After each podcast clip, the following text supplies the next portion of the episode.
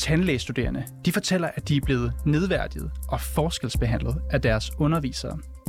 Og når de forsøger at klage, ja, så oplever de at stå som det svageste led. Jeg har hørt, øh, hvis det var op til mig, ville du aldrig have fået lov til at være her. Jeg har hørt, at øh, hvis du ikke holder op med at klage, så sørger jeg for, at dit liv bliver et helvede her. Jeg har faktisk prøvet at, at gøre noget ved det. Men jeg har stødt panden mod en mur gentagende gange. Klageprocessen den er uigennemsigtig og svær. Og de studerende de føler hverken, at deres henvendelser bliver anerkendt eller taget særligt seriøst. Så i dag så spørger vi, om der er en manglende retssikkerhed for de studerende i sager om forskelsbehandling og diskrimination. Det er reporterne i dag. Mit navn det er Niels Frederik Rikkers. Velkommen til.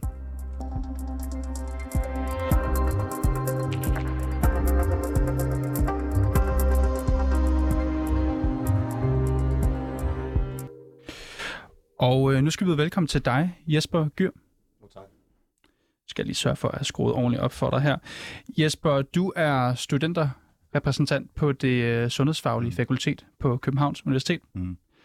Og øh, det er dig, som de 20 studerende har henvendt sig til over det seneste år med øh, hver deres beretninger om forskelsbehandling Ja. og diskrimination på tandlægestudiet. Mm. Jesper, hvordan oplever de studerende helt specifikt, at de møder en mur, når de forsøger at klage? Der er flere eksempler på det. Altså, der er jo det her vej, hvor man kan gå. Man kan gå til ledelsen, man kan tage det op i studienævn, man kan tage det op hos studievejlederen. Men hver gang de studerende har forsøgt at øh, tage det op, øh, blandt andet hos ledelsen eller studienævnet, så er det blevet bagatelliseret, det er blevet affejet, og der er blevet henvist til andre instanser, frem for at ledelsen selv har taget ansvar for at komme det her problem til livs. Så det skal du lige prøve at tegne. Altså, det bliver bagatelliseret Mm. og affaret. Hvordan Mm. foregår det helt præcis? Altså, de går op med en klage, Mm. og hvad sker der så? Jamen, der kommer undskyldninger. Jamen, måske er det det studerende selv, der er skyld i problemet, og der bliver ikke kigget ind af, og der bliver ikke lagt nogen handlingsplan, hvilket er virkelig problematisk, fordi det er en øh, kerneopgave hos ledelsen, at hvis der kommer henvendelser, uanset om det er begrundet eller ej, så er man nødt til at tage det seriøst og undersøge om, hvad man kan gøre for at ligesom, give muligheden for de studerende til at føle sig hørt. Så det, du siger, er, at de studerende, som vi hører, oplever diskrimination og forskelsbehandling, altså deres klager, de, de kommer aldrig videre. det kommer ikke aldrig videre. Altså, der, der er manglende vejledning for klagemuligheder. Altså, en, en af de kerneproblematikker, der bliver øh, henvist til hos de studerende, det er, at når man for eksempel får en dumpet kursetest, så får man hverken en skriftlig eller mundtlig vejledning til klage. Og meget bekendt er der heller ikke en klar procedur for, hvordan de her klager bliver behandlet. Så der er en fundamental, øh, altså manglende information til de studerende omkring deres klagemuligheder. Og hvis man så prøver at tage klagen op, så bliver det affaret. Øhm, man kan prøve sig hos underviserne eller for eksempel kursuslederen, men her er der også en tendens til, at underviserne dækker over hinanden, så de studerende, ja, de mangler en øh, klar øh, procedure for det her. Altså det, du siger, er, at er der ikke nogen klagevejledning for de studerende i sådan nogle sager her? Der, der er officielle retningslinjer, men det bliver ikke øh, formuleret ud til de studerende, og specifikt omkring kursusattester, så er der ikke nogen klare procedurer. Man skal virkelig klikke sig frem i KU's øh, øh, netværk for at finde frem til det mindste mulighed for at klage. Det jeg hører er, at de studerende kan faktisk godt sende en skriftlig klage. Mm. Så, så hvor er det helt præcis, det problem opstår? Jamen, problemet opstår allerede der, hvor man er uenig i, at øh, man har en dumpet kursetest. Så får man hverken en skriftlig eller mundtlig information omkring ens klagemuligheder. Det er et. Når man så prøver at tage det op hos underviseren og prøver at sige, jamen, øh, jeg vil ikke underskrive på den her kursetest, at jeg er enig i det, så føler de studerende sig presset til at øh, underskrive på kursetesten, øh, blandt andet fordi tonen ændrer sig, og der er en tendens til, at øh, når man så klager, så er der ingen øh, øh, hvad skal jeg sige, respektering af deres fortrolighed. Øh, sagerne bliver trukket ud i langdrag, og de studerende lider under stærk psykisk belastning over den usikkerhed og uigennemsigtighed, de her processer præges af. Altså, vi har, vi har talt med nogle studerende, som jeg også sagde, som oplever, at de står som det svageste led. Mm. Det er den måde, de selv beskriver det. Øh, Især når de her sager, hvor undervisere de, de forskelsbehandler eller diskriminerer dem. Altså, prøv lige at forklare, hvad de mener med det svageste led. Altså, er det fordi, de føler, at der ikke er nogen, der har deres ryg, når de oplever de her ting? og når Mm. de gerne vil klage? Altså, de studerende må sande, når de prøver at klage, at de har ingen jordisk chance for at dokumentere noget som helst. Det er en helhedsvurdering, hvor øh, altså, om man er dumpet eller ej, er baseret på en undervisers vurdering. Hvis man øh, har haft, øh, altså underviserne er både eksaminator og underviser, og der, det er der mange problemstillinger i. Især fordi man har et langtråd forløb, og der er ikke rigtig sådan dokumenteret på, hvad altså, den studi- øh, underviseren egentlig dumper øh, den studerende på, og, og så må de studerende også ind, øh, indse, at alt tvivl kommer underviseren til gode. Der er ikke nogen øh, jordisk chance for, at de studerende at modbevise underviserens ord. Men Jesper Gør, jeg tænker også, nu siger du, at det kommer underviseren til gode. Altså, hvis reglerne er så uklare, altså, hvem skulle have interesse i det her? Det kan ikke være de studerende. Nej. Altså, jeg mener, at der er en øh, fundamental... Altså, det er, det, der, øh, det er derfor, vi omtaler det som strukturel diskrimination. Fordi det er ikke blevet taget op før af de studerendes retssikkerhed her.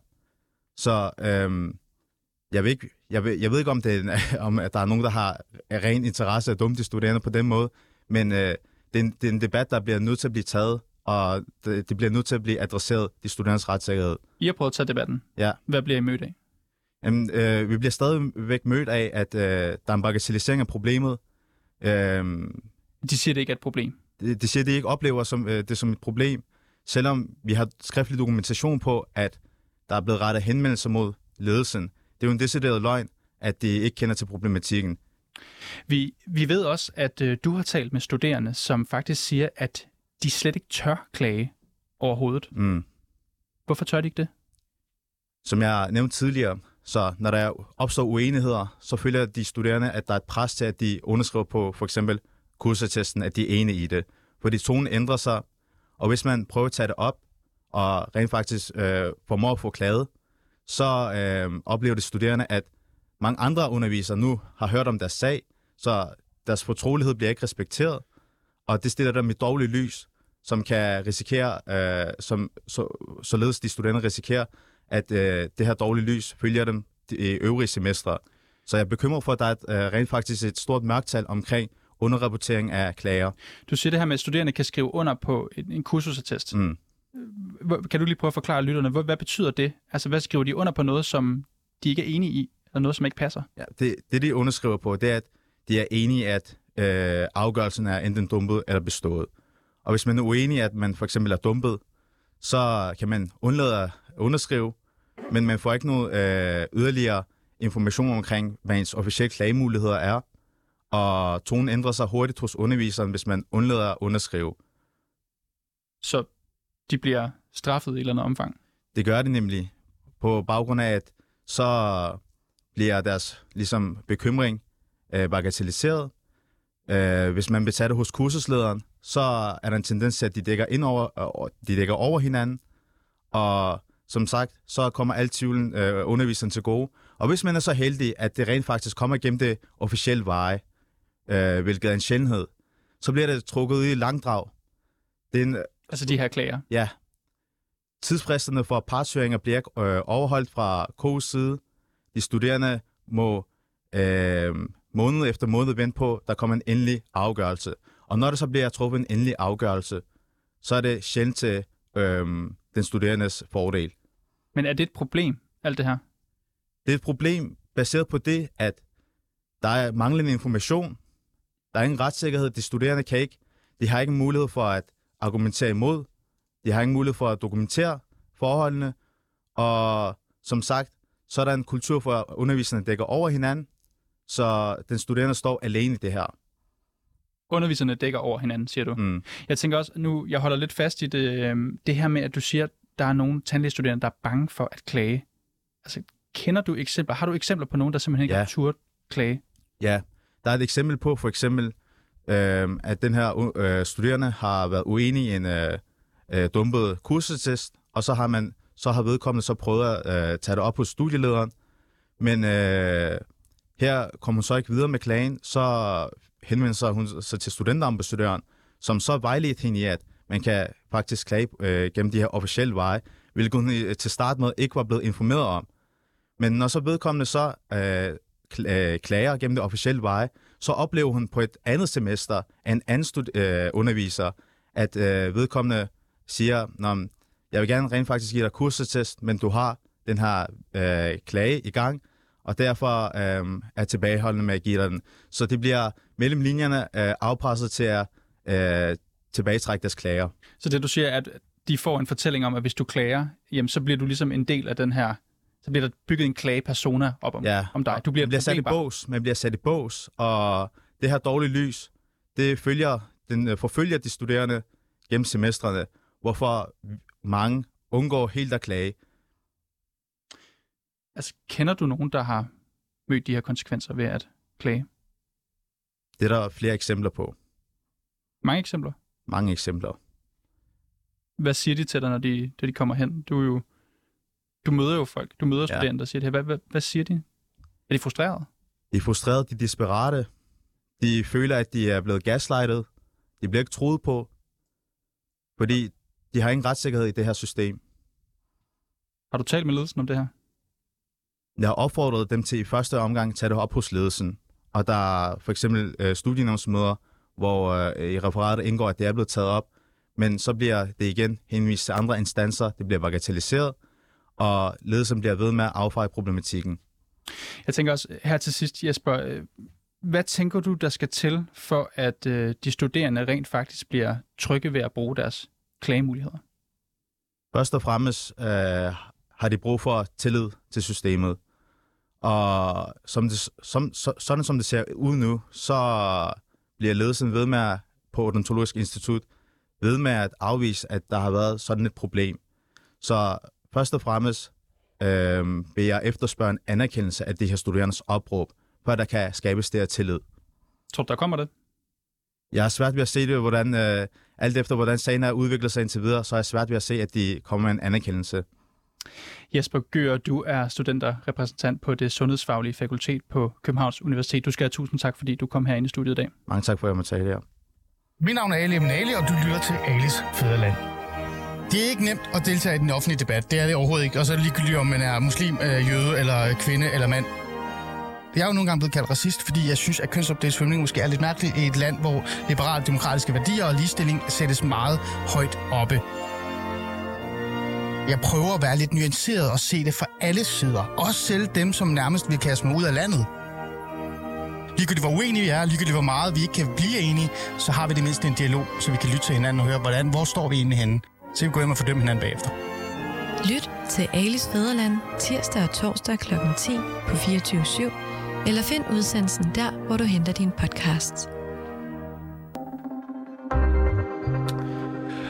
To af de tandlægestuderende, som mener, at det har været svært at klage over oplevelser med forskelsbehandling og diskrimination, ja, det er Lef Latif og Faride Fahimi.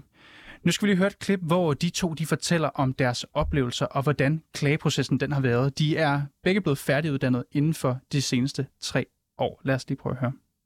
Lev, vi startede jo udsendelsen med at læse en sætning op, som faktisk øh, er noget, en underviser har sagt direkte til dig. Den lød, dit danske er ikke godt nok til, at du kan begå dig i Danmark. Prøv lige at beskrive, hvad det her det var for en oplevelse. Øhm, jeg står og skal aflevere en journal, og øh, den skal godkendes. Og øh, det var ret tydeligt, at min underviser ikke rigtig havde lyst til at godkende den journal, og det var ligesom tydeligt, at hun bare ville trække den i langdrag. Og jeg tror, at de fleste kan høre, at mit dansk er faktisk ret upåklageligt. Øhm, jeg er faktisk glad for, at hun sagde sætningen, fordi jeg kunne ligesom forstå, at den behandling, jeg ligesom havde fået, havde rødder et andet sted, kan jeg gætte på. Har du haft andre oplevelser, hvor du mener, at du er blevet talt ned til eller forskelsbehandlet på grund af din etnicitet? Ja, jeg har haft en del oplevelser, desværre. Øhm, der er jo det ordsprog, der hedder, at man ikke ved, om man skal græde eller grine. Jeg vil sige, at jeg har grædt, og øh, jeg griner nu mere af det. Men nogle gange, så må det sige, så kommer følelserne op i mig, når det hele bliver reaktiveret. Mm. Og så får jeg faktisk lov til at græde.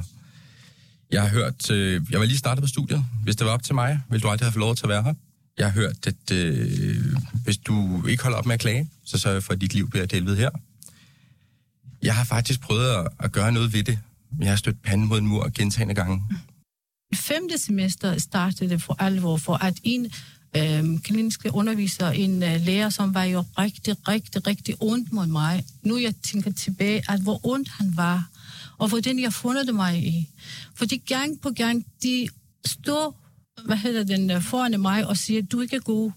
Du er ikke god nok. Du bliver ikke en god tandlæge. Er det ikke andre ting, gør dig glæder at være tandlæge? Altså, så er det noget ting, og så giver mig ikke kursusattest. Til hver gang, du får ikke en klinisk kursusattest, så kan du få et stopprøve, kan ikke gå op til eksamen. Og årene går jo, og du finder dig i, fordi jeg magtede ikke at gå videre med den, ligesom læge gjorde det. Jeg havde ikke de ressourcer. Men tror du, at det har handlet om din etnicitet eller din faglighed? Øh, den etnicitet vægter det mere end er fagligt. Fordi vi alle sammen er studerende, mere eller mindre. Vi dummer os, vi gør nogle ting, som de skal rettes til. Men det er mig, som altid fik den følelse af, at jeg ikke er god nok til ingenting.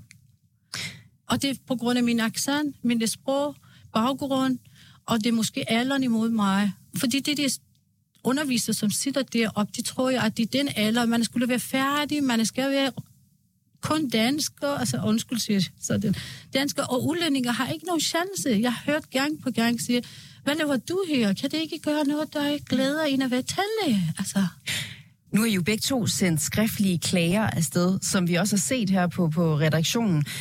Hvordan mener I, at ledelsen har håndteret det, når I har forsøgt at råbe op om problemerne? Der blev ikke gjort noget. Det var rent papir. ingenting. Jeg har henvendt mig ved flere instanser. Vi snakker som sagt min advokat, Michael Schultz var inde over det. Vi snakker studievejleder. Vi snakker studentambassadør, både for mit og for Ritters vedkommende. Mm. Vi snakker ud undervisningsministeriet. Vi snakker dekan, øh, relevante lærere. Vi snakker afdelingstandlærer. Vi snakker professorer.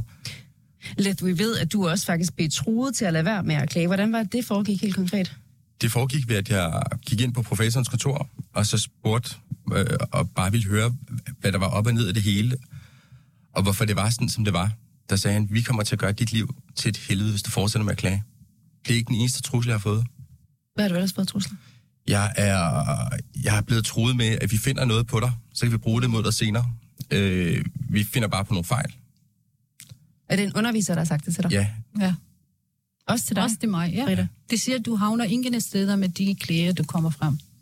Det er heller træk dem tilbage, og så gå personligt og snakke med dem, i stedet for at skrive klæder. Og øh, nu har jeg så fået besøg af dig i studiet, Rasmus Brygger. Velkommen til. Tusind tak.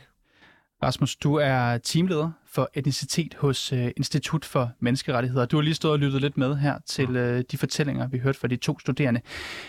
De fortæller jo i klippet, at øh, de blev kraftigt opfordret til at droppe deres klager. Og en siger lige frem øh, troet. Mm. Hvordan lyder det i, øh, i dine ører? Altså, det er jo fuldstændig rystende at høre. Øh, altså, vi kan jo ikke vide, hvad der er konkret op og ned i de konkrete klager. Øh, men når man hører så mange historier, og når man også ser de undersøgelser, som der blev lavet øh, for studiemiljøet, så, øh, så er der altså grund til bekymring. Øh, og, og god grund til, at, at man skal kigge nærmere i, hvad er det egentlig, der er foregået her. Altså, du siger, det er rystende. Ja. Hvorfor det?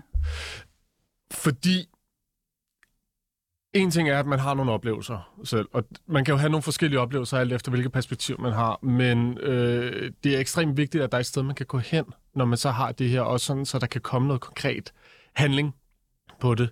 Øh, og det er, øh, det er så set også forudsætningen for, at man kan gøre op med øh, den forskelsbehandling, der sker. Det er jo, at der er nogen, der tager det seriøst, og nogen, der går videre med det.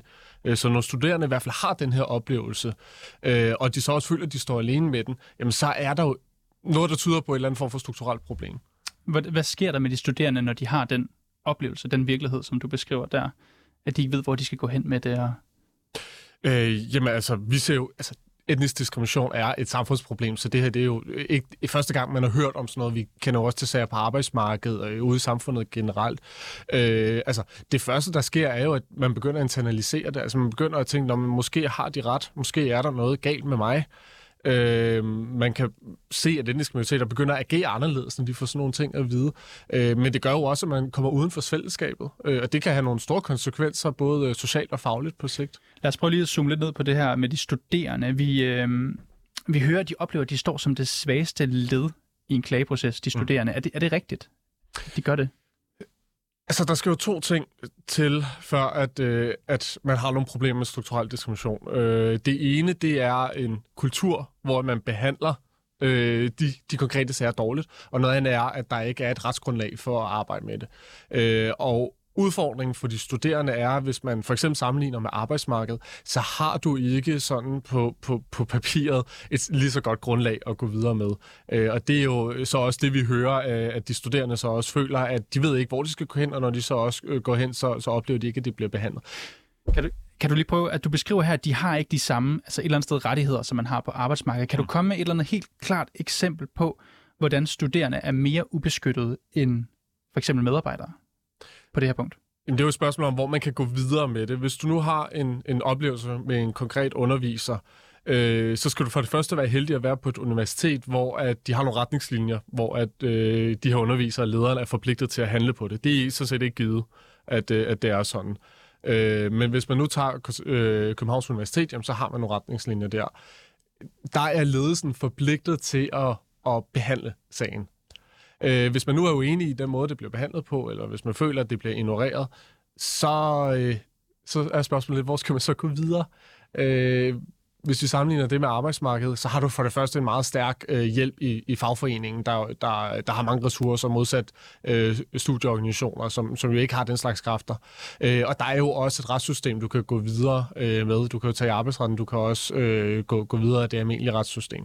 Så vi kan godt konkludere, ifølge, ifølge dig i hvert fald, at der er en generelt manglende retssikkerhed for studerende, når det kommer til for eksempel klage over sager som diskrimination og forskelsbehandling? Ja, det vil jeg mene. Altså, der er jo noget, der er klart ulovligt øh, ved, ved forskelsbehandling, og du kan også gå videre i andre instanser, men det vil være ret vanskeligt at gøre i, i mange tilfælde. Hvorfor, hvorfor, du var lidt inde på det før. Hvorfor er der den her forskel? Hvorfor er det nemmere for dem på arbejdsmarkedet at klage, end for eksempel tandlægestuderende, der oplever, hvad de selv altså, øh, oplever som altså, voldsom diskrimination? Forskelsbehandling. Altså, de rettigheder, som man har som lønmodtager, er jo ikke noget, man øh, har fået foræret. Øh, der er jo nogen, der har sørget for, at der er det her system. Der er jo også selvfølgelig en menneskeretlig øh, forpligtelse også til, at der er en, en beskyttelse, der er en beskyttelse i loven. Øh, men det kræver jo også, at der er et fokus på, at der skal være et sted øh, at gå hen. Øh, hvis vi sammenligner med MeToo-sagerne, så er der jo sket en, en hel del i forhold til for eksempel sexchikane på arbejdsmarkedet, og hvor arbejdstilsynet har en rolle, hvor øh, arbejdsgiverne har en rolle, og hvor retsvæsenet har en rolle. Øh, og det kræver altså, at der bliver skubbet for, at der også sker en forandring, både lovgivningsmæssigt, men også i institutionerne. Så vi skal nå et eller andet sted derhen, før vi kan sige, at det er de samme forhold? Ja, det vil jeg sige, så, altså, så handler det jo også bare grundlæggende om, at man skal have en anerkendelse af, at, at, at når nogen har en, en oplevelse, uanset hvad man så selv må mene, så skal man tage det meget alvorligt og behandle det. Og nu hører vi også fra Jesper Gyr, som vi havde lige før på besøg. Øh, han siger, at de studerende de, de er ofte bange for at klage ja. på tandlægestudiet her. Hvad tænker du om det? Øh, jamen, så er der jo et problem.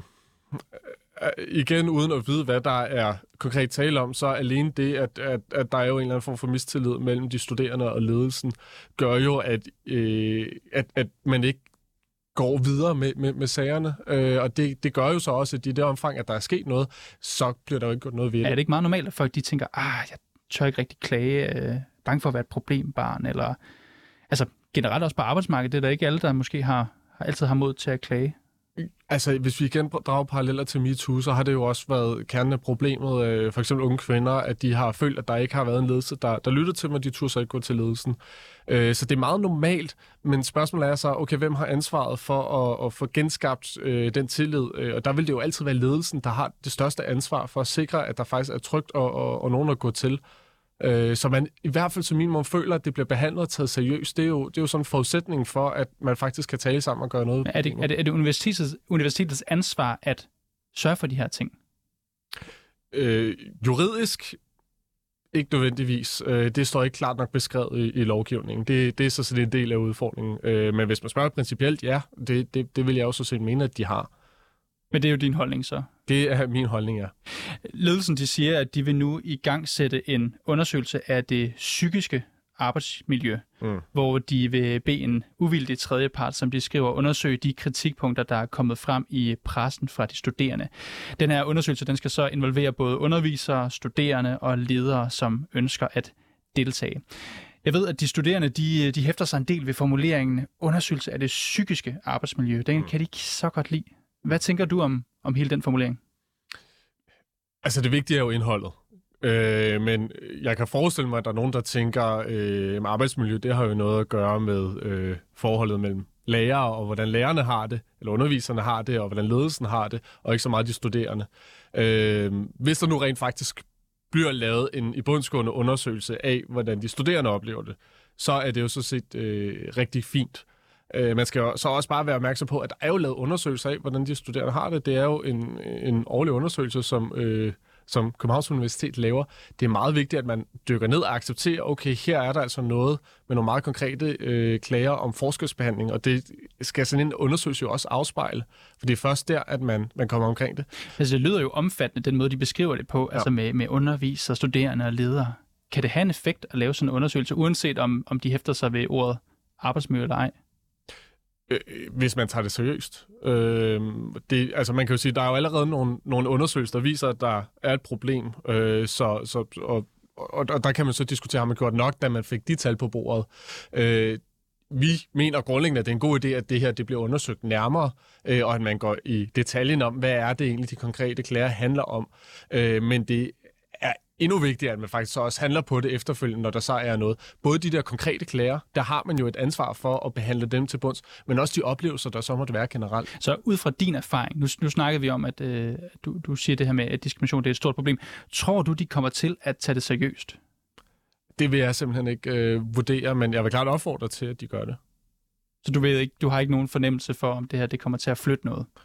Altså, man har jo nok kommet med det forkerte ben ud af sengen i den her sag. Det tror jeg ikke, at der er nogen tvivl om. Øh, men man kan jo nå endnu og, øh, at give det den seriøsitet, som det fortjener. I kølvand på, kølvandet på de her beretninger fra de studerende, så sendte institutleder Anne Havemose en intern mail til de ansatte. Til de ansatte. Jeg vil gerne lige læse en, øh, en passage op fra den her mail. Hun skriver, Lad mig slå fast, at jeg har enormt stor respekt for jeres arbejde og måden alle sager håndteres på. Det gør lige så ondt på mig som på jer, at denne gruppe af studerende offentligt kritiserer vores arbejdsplads. Og jeg er helt overbevist om, at ingen underviser på Odontologisk Institut bevidst udøver forskelsbehandling. Det kan jo lidt virke som om, at Anne Havemose allerede har fældet dom i sagen her. Hvad tænker du, Rasmus Brygger? Altså, det, det, det, det, jeg har svært ved at forstå, at, øh, at, at der ligger en undersøgelse, hvor at, at hver tredje studerende øh, på, på tandlægeskolen siger, at de oplever forskelsbehandling, og at man så, så vidt vi ved i hvert fald, ikke har lavet en, en, en, en øh, undersøgelse blandt de 33 procent, der har den oplevelse, at man så allerede så tidligt konkluderer, at der ikke er noget at komme efter. Øh, er, er det et godt udgangspunkt for en neutral undersøgelse, kan jeg også spørge?